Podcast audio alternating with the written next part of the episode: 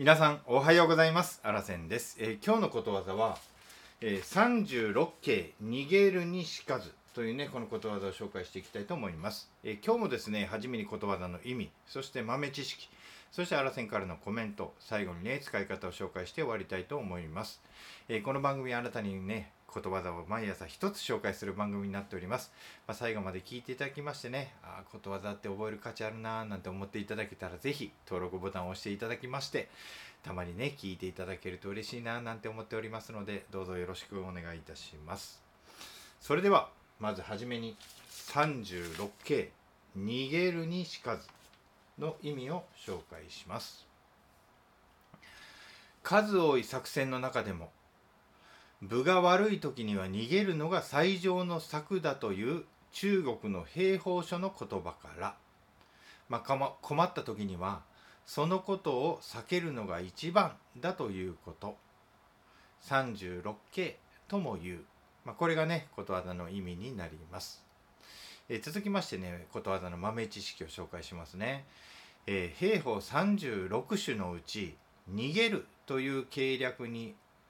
及ぶものはないから。え36形走るを情景となすとも言う。まあ類句にですね逃げるが勝ちというのがあります、はい、それじゃああらせんからのコメントです。え36形とはね、えー古い中国の戦いのやり方のことになります。まあ、戦いはね36種類の計略や、まあ、計りごと駆け引きがあります負けそうになったらぐずぐずせずにひとまず敵から逃げて生き延びた方が良い。それから挽回する方法をじっくり練練り直せば良い。という教えになります。まあしかずっていうのはね何々が最も良いとか何々に越したことはないという意味になります。まあ、そこからね、えー毎日の生活の中でも、まあ、どうしてよいかわからなくなった時や面倒が起きた時には逃げるのが一番良いということわざになったんですね。はい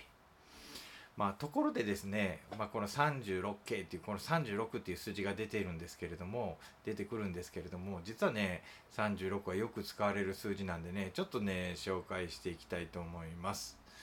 えーでまずね36河川とかいうね、まあ、言葉もありますよね。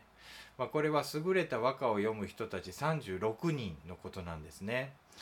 えー百人一首などで有名な柿の本の人麻呂であったり山部赤人、えー小野の小町、まあ、たちがこの36人の中にいたと、はい、いうことです。またね36敗戦という言葉も皆さん聞いたことあるでしょうか。これは松尾芭蕉とか榎本企画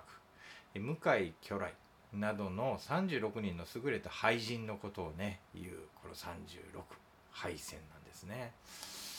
えー続きまして36六票って言ってねまあ俵って書いた票ね、えー相撲の土俵のことを言います、えー昭和の初め頃まではまああのー土俵はですね36個の俵で作られていたそうなんですね。だからこのように言ったというふうにはいあのーあります。はい、えーそれじゃあ富岳36景っていうねいうのもあるんですけれどもこれはですね富士山を描いた有名な浮世絵のことですよね。あの葛飾北斎の作品です。まあ、1枚目はね江戸の、えー日本橋から見た富士山が描かれてますでまた何枚もありましてね、まあ、山梨県や静岡県からも富士山を見て描いたものもあるということなんですね。まあ、というわけで、まあ、36という数字はね、まあ、よく使われてますよっていうのをちょっと紹介させていただきました。はい、でねちょっと意味の方に戻るんですがこの「逃げる」というねまあ、この選択はね本当ね命を守るためには絶対に必要なことだなというふうに思っております。僕の大好きなねナポレオンもですね戦いに臨む前にはね逃げ道こうもし最悪な状況になったらこのように逃げようっていうね逃げ道をまず確保してから前に進んだというね、えーエピソードは有名でございます。もうねもう連戦連勝やったあのナポレオンも決してねあのイケイケじゃなしにね戦い臨む前はそのようなねあの逃げ道を確保したと言われているところがすごいななんて思ったことを覚えております。はい。紹介させていただきました。